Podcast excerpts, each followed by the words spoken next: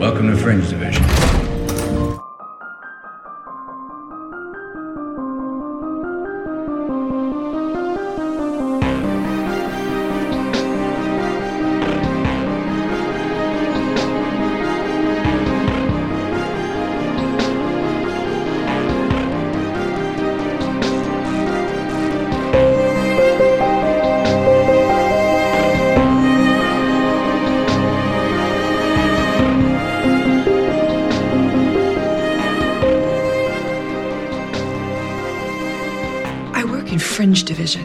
Weird is a matter of degrees. Hello and welcome to Fringe Division, spoiler free rewatch podcast of the hit TV show Fringe. I'm Jimmy. And I'm Martin. Today we're talking about Season 1, Episode 18, Midnight. It was written by J.H. Wyman and Andrew Kreisberg and directed by Bobby Roth. When did it air? Ah, like Tuesday?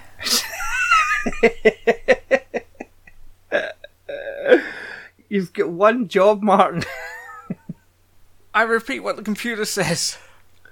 yeah. I've got one door job, it's stupid, but I'm gonna do it. Yeah.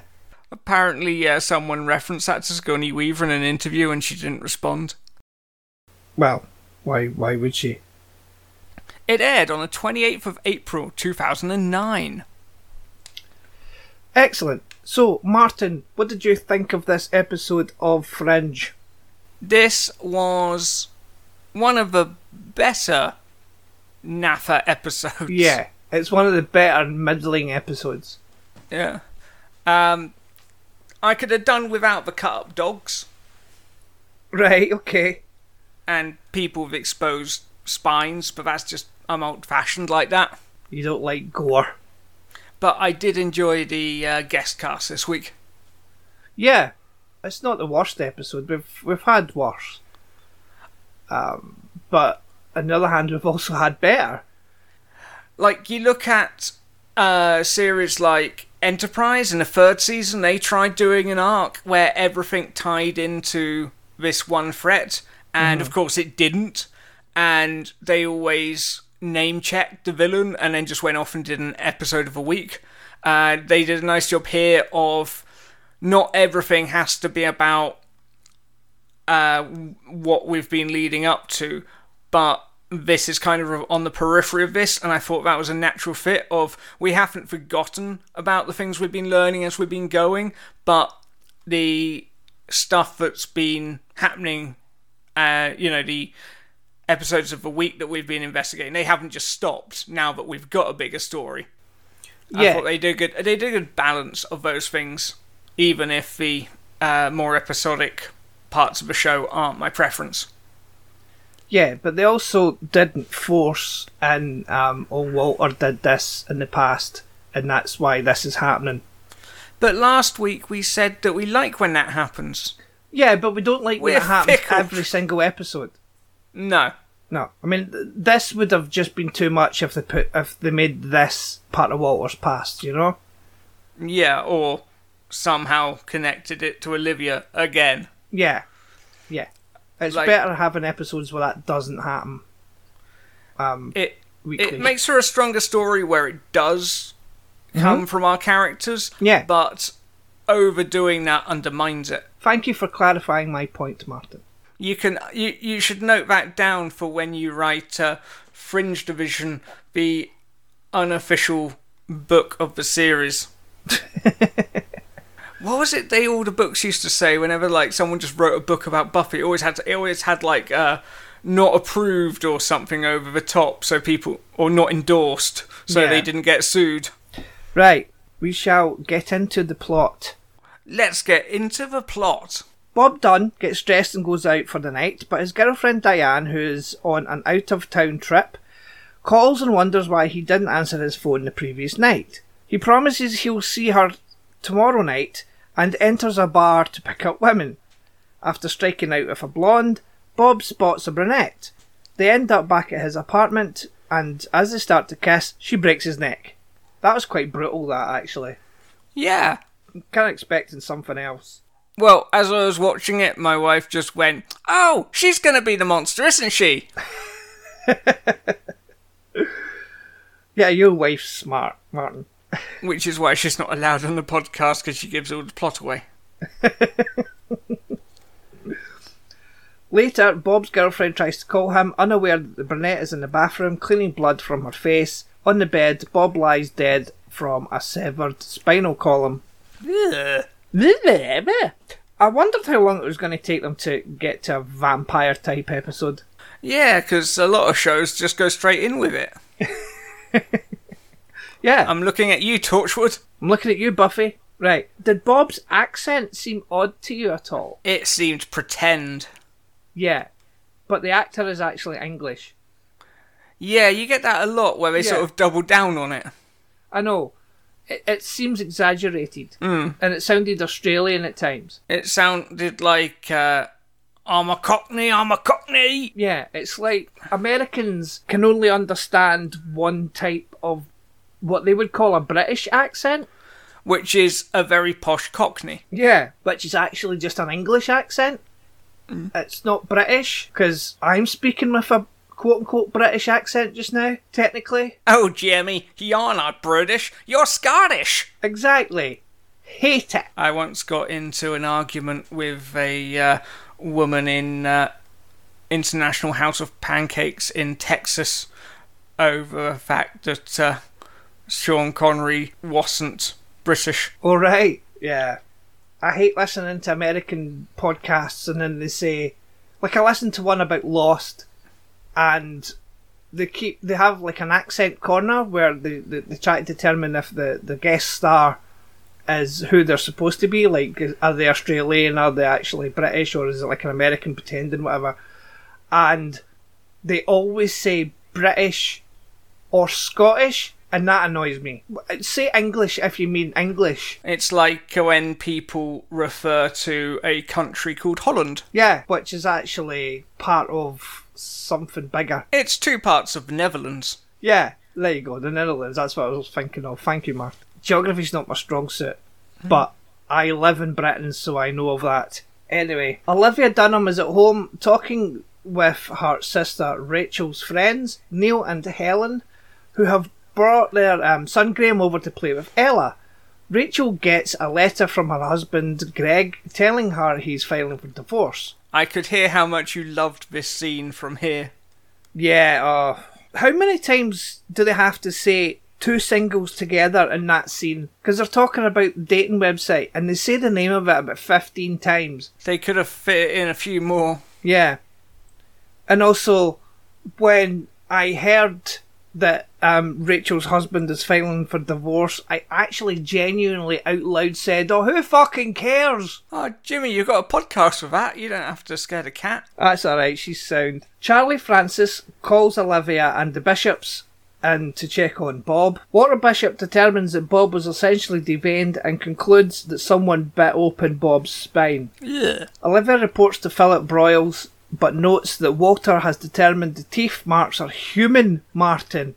We already know that. Yes. Bob's car is missing and they're running a search. Astrid gives Walter the lab work on the victims and he points out that the victim's spinal fluid has been extracted and that there are traces of a form of syphilis that has been extinct for decades. So let's talk about syphilis. Yes, let's. Uh, I've never had it. Have you? no. Peter only says he should have worn gloves after he discovers the killer has syphilis. He should have been wearing gloves anyway, Yes. because, you know, you're handling a corpse, you tit. They can have germs on.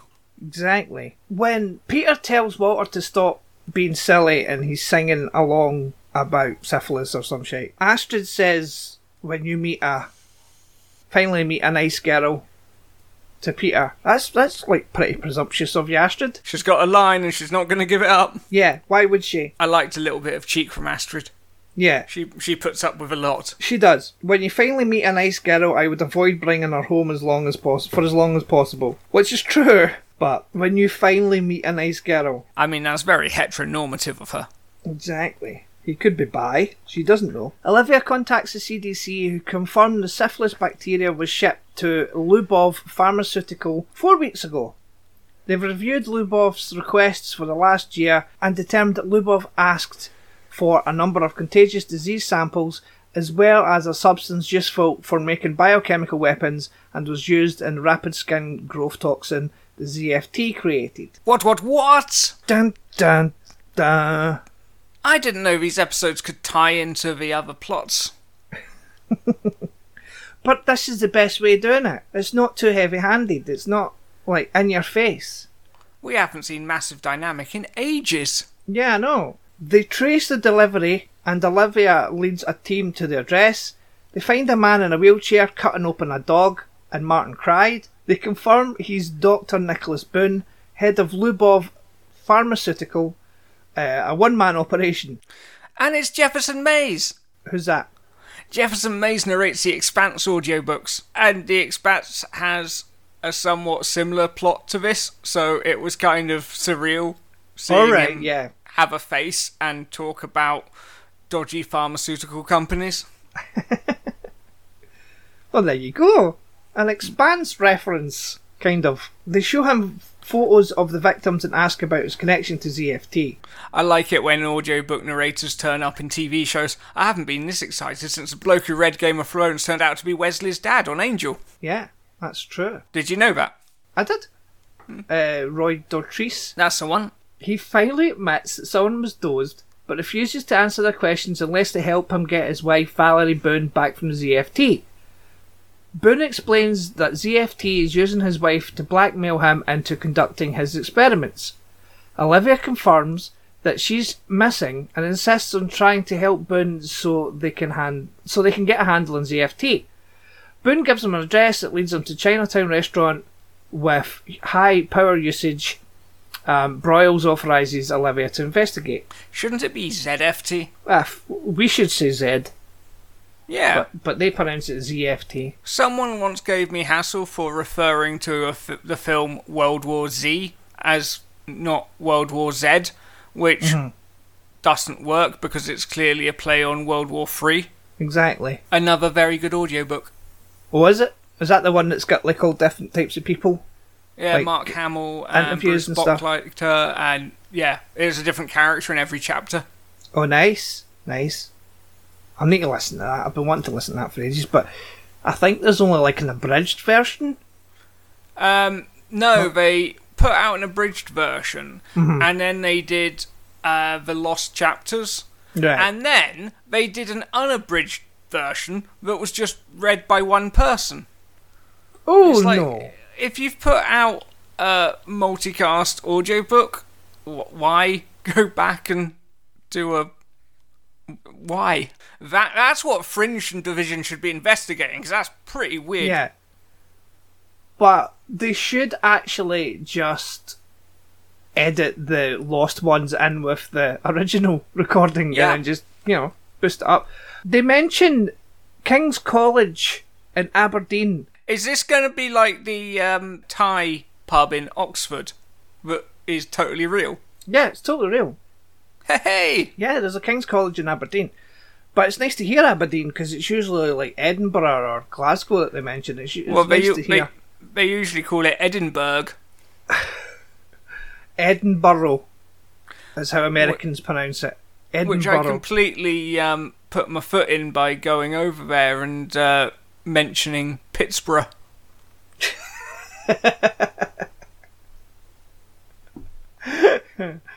it's, it's it annoys me. It annoys me. I, I used to listen to like audio commentaries of The Simpsons Yeah. because there's like an audio commentary on every single episode, so I would like just binge listen to them because they were quite amusing. But Matt Groening constantly um, called Edinburgh Edinburgh, Mm. and it annoyed me because that's not how you pronounce it. The first podcast I ever listened to was about Firefly. And of course, the premiere of Serenity was at, say, the Edinburgh Film Festival. Edinburgh Film Festival. So there were months and months of the presenters not knowing how to pronounce it, and then being told how to pronounce it, and then being unsure if they were pronouncing it correctly because they weren't. Yeah, I've got a horrible feeling this episode is going to come back and bite us somehow why? because we're picking on Americans mispronouncing things and we don't pay particular attention to uh, what we pronounce at all. Well, I try to. Walter and Peter Bishop go to Boone's lab and wonder what he was doing. Meanwhile, Olivia is heading for the restaurant when Rachel calls to inform her that her husband is seeking sole custody of Ella. They go to. Oh! I was annoyed again, Martin. I always find it frustrating in shows where the character can't just be like, I'm fighting crime. You know? Yeah. It's like, it never really worked for me on Buffy when she couldn't tell her mum she was a Slayer and had to be like, I'm just going out to do homework? I don't know, it's supposed to add like a level of drama, but it just comes across as frustrating for everyone. Well, you see, I don't, I didn't mind it in Buffy because Joyce. Well, just look at the way Joyce reacts when she finally finds out. Yeah. So you know, Buffy was kind of right not to tell her for two seasons. Mm-hmm. This is just like you know your sister works at the FBI. You know your sister's a federal agent. Don't phone her at work in case she is doing something federal agent. Yeah. I'm blaming a fictional character when it's actually the writer's fault, but Rachel pisses me off. Yeah. Rachel is all for Rachel. She doesn't care about Olivia. She just wants someone to moan to. yeah. And that kind of character just annoys me. Ugh. Ah, Are we supposed to like Rachel? I think so. Yeah. It's supposed to be like a nice, normal home life for Olivia whilst being really weird. Yeah.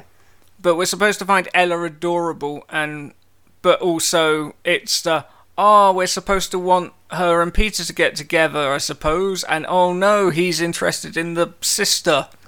Ah, They go into the restaurant and enter the basement, arresting everyone there, but there's no sign of Valerie. When Broyles tells Boone they didn't find his wife, Boone says he knew and asks to talk to Olivia. He tells her to go in, go to a room in the back and there's something in it he needs. Inside are five vials of contagion, and he needs them to create an antidote. He explains that they infected his wife as punishment for his trying to leave ZFT, and she's the one committing the murders. The murders. There's been a murder. it's like last week all over again. I know, I know. I want to point out something here. What's that? I can't remember exactly where it is, but Walter calls Astrid aspirin. I missed that. Yeah, and that's a bit much. He's clearly taking the piss now. Yes, classic Walter. I know.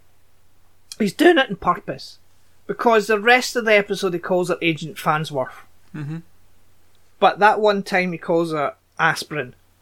And she just sort of gives him a look. And then from then on he calls her Agent Farnsworth. But yeah.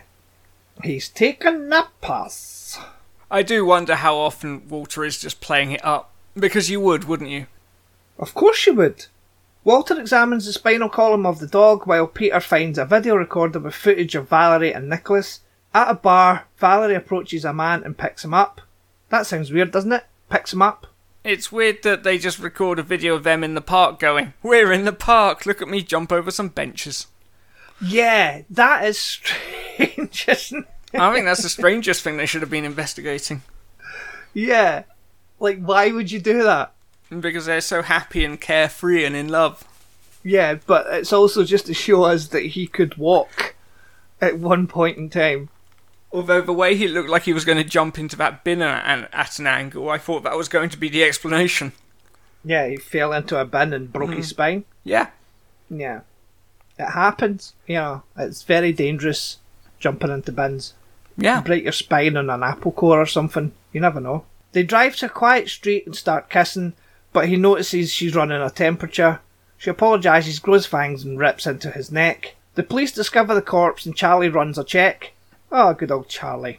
Broyle shows Olivia the video that Peter found and points out the date. They go to see Boone and show him the footage, which shows him walking three weeks ago. Uh, well, not really walking, he was jumping about. Yeah. Surprised he didn't burst into song. Yeah.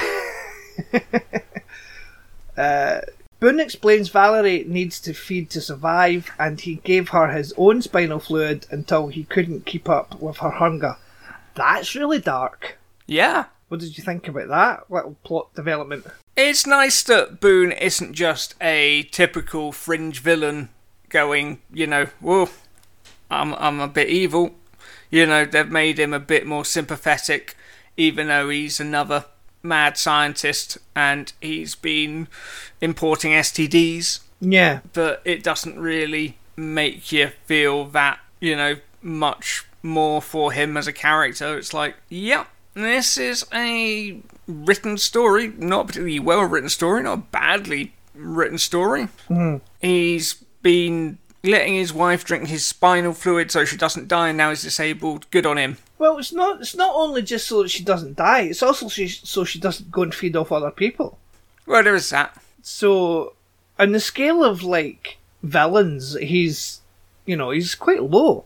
She escaped, and he couldn't catch her because he couldn't run. Exactly. So, you know, it's not as though he he was trying to do the right thing. What he thought was the right thing, also through love because he loves his wife. Yeah. But he didn't want her to go out and kill people. It's not as though he's Frankenstein, and she's the monster. Who was the creator and not the monster. That's what I just said. I'm well aware of that, Mark. Yeah, but other people listen to this conversation, Jimmy, and they might not be. Due to uh, common misconception in the media. I know, I know. Frankenstein is the creator, the monster is the monster. uh, yeah. The contagion burns through her spinal fluid and Valerie kills to refuel. He obtained the samples to try and find a cure, but ZFT wants it as a carrier to alter Valerie and others for the purpose of showing off to other scientists. All of the vials are accounted for, but Boone warns that the ZFT could duplicate his research and weaponize it. He can make a cure now that they have the dose samples. He insists he needs a lab, and Olivia says it won't be a problem. Hooray! Walter's lab. That's a good name for a podcast. Yeah, okay, Martin. They go to the, a club Yeah. and they're looking for Valerie, and I like that Peter tells the woman in the club that she's hot, but says that he's looking for someone with syphilis. Oh, Peter, you old charmer. I know, but it's it's not played like he said it by mistake. It's not like he said it in purpose mm-hmm. because she walks away in disgust and he smirks. So he's he actually did it just to like sort of wind her up. He, he's been spending a lot of time with Walter. Yeah, I like it when the characters enjoy themselves, yeah, and they don't get much of a chance on this show for some reason. exactly. Uh, also, the club scene went on far too long. Yes. This is a problem with the whole, whole 50 minute run runtime. I've spoken about this before. It's like, just cut out a few minutes. Well, don't worry, Jimmy. There's only two of these longer episodes left to go. Yeah, exactly. Cut out um, Rachel, you know? Was there supposed to be some sort of thing where only women got into the club unless the men had the staffing? Mm. Because there didn't really seem to be other men in the club. Well, yeah, there were men in the club. There just seemed to be more single women than you usually get in such night spots. Yeah, it's usually a bunch of single men. Yes, or married men. that too. Boone is allowed to work with Walter in his lab to work on the cure. Later, finding out they have to make an augmented form of penicillin, the first trial is unsuccessful. Poor rat. Yeah, that was sad. I, this was not a good episode for animals. No, it wasn't actually. You're right. Boone realises that more spinal fluid is needed to complete the process and sacrifices more of his. Astrid finds a link between the three victims. They all visited the same nightclub. Olivia and Peter enter the club and see I'm all over the place and manage to find Valerie with the help of a thermal imaging camera and as her infection causes her to have a raised body heat. Uh, they subdue her with tranquilizer guns. They return to the lab where Valerie is successfully cured, but Boone dies uh, from the loss of spinal fluid. It doesn't mention her attacking him in the car because that was just a cheap jump scare. Moment. Yeah. However, beforehand, Boone managed to have pre-recorded a message for Olivia, informing her that ZFT has has been funded by Massive Dynamic founder William Bell. I don't know if I should say this now or next week, um, but Wait a minute, wait a minute, wait a it. Dun dun dun! Carry on. one of the most dated things about this show is how they handle William Bell. And I don't know if they had decided on the casting from the start, mm-hmm. or if they spent the whole season going, I sure hope we can get a bit of a name to play this role. Mm-hmm. But it feels like now, if you had a show who had a Bill Gates, Jeff Bezos type character who had a sort of omnipresence throughout um, that we don't meet until the end of the season. You'd have the characters picture in newspapers, and you'd see like interviews with them in the background on TV and that sort of thing. And having a character who is name checked throughout the season that we don't actually um, see until the very end wouldn't happen. Yeah. I mean, it works really well um, from a story point, but I don't think, like, even if the characters didn't meet him in a new show, I think we'd have seen him. It's a bit like in. Um, have you seen Enterprise? Hey, I've seen the first season or something now. So, the end of the second season, um, are you going to watch it? Nah. It's Scott Bakula. It's basically Quantum Leap. Um, yeah, everything with Scott Bakula in it is basically Quantum Leap. American Beauty is basically Quantum Leap. Have you seen um what's that film called? Um Source Code. Yes. That's a good Scott Bakula cameo. Was he in that? Yeah, you should watch it again. I should watch it again. He's he's not in it. He is in it. Um, but yeah, the end of season two of Enterprise, they do this uh 9/11 parallel and uh, like allegory, Uh-huh. and uh, it sets up the third season where they have to go into this new bit of space and find the um, people responsible. And there's just like a captain's log that they're taking on board some Marines, and you don't meet those characters until the next season. And even in 2003, that felt like a bit of a dated way of handling that Yeah. but yeah, I'm re- I I didn't think this was one of the more memorable episodes of Fringe, even for the uh, episode of a week's. If I had to pick one, I'd probably say the Observer one, which probably doesn't count. I always feel like I'm damaged, here, but I'm really excited to get to the end of the season and see what it's all been building to. Yeah.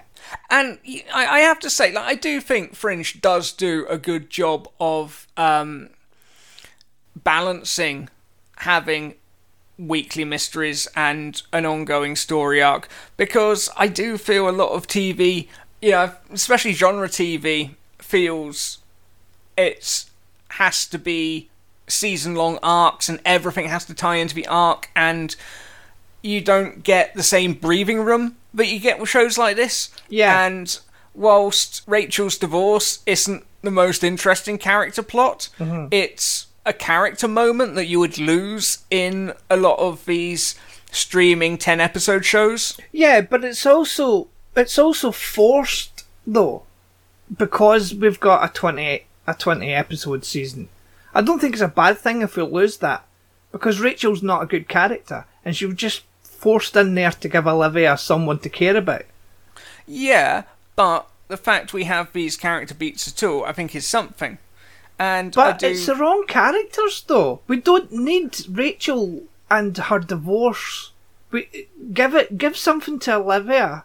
Give something to Astrid for fuck's They sake. gave her a sister. What more she wants? They still don't know how to write her, but now they've got someone else to write about. but give and us- she's got a divorce. But give us Astrid, give us a storyline for Astrid instead of.